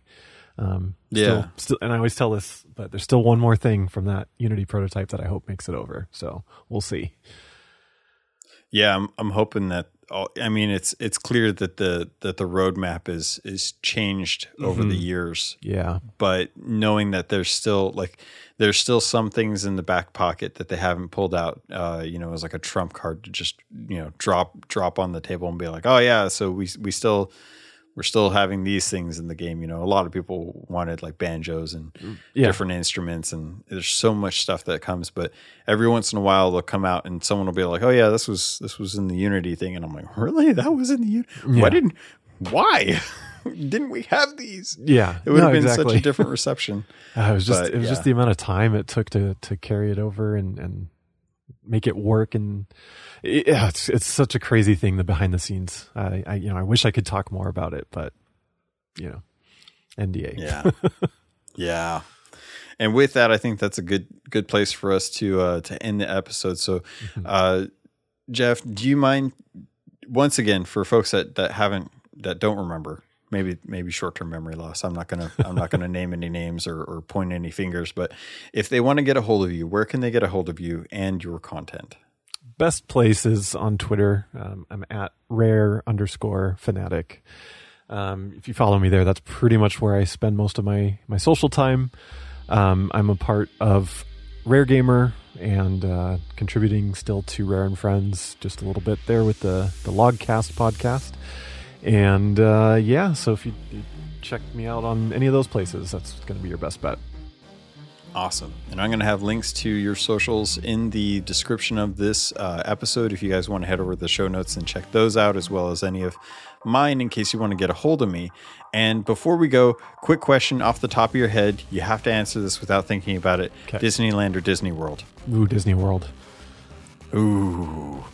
That's contentious. Mm. West Coast. Oh my God. All right. That's going to do it for this episode, Pirates. Thank you. I love you. And I look forward to sailing with you in the Sea of Thieves.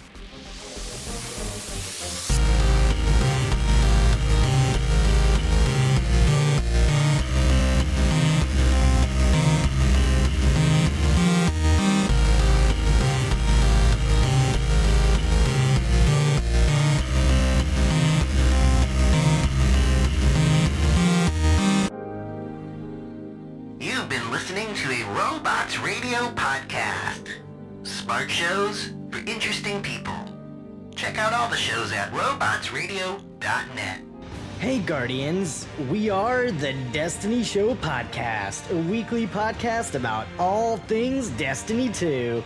We invite amazing guests from the Destiny community to share their stories and discuss the latest topics from the world of Destiny. Check us out on Apple, Google, Spotify, Stitcher, or live on Twitch every Thursday night at seven p.m. Eastern, four p.m. Pacific. We will see you Starside. Are you an avid player of the Elder Scrolls Online and looking to take your game to that next level? Well, the Red Diamond Courier podcast is here to help. I'm Bob Chichinsky. And I'm Dogbark twenty-four. We are two experienced players aiming to help others learn and improve through in-game knowledge and references. From PvE to PvP. And everything in between. There's sure to be something for you in the Red Diamond Courier. We, we hope, hope you check, check us out. out. Thanks. Ta-da.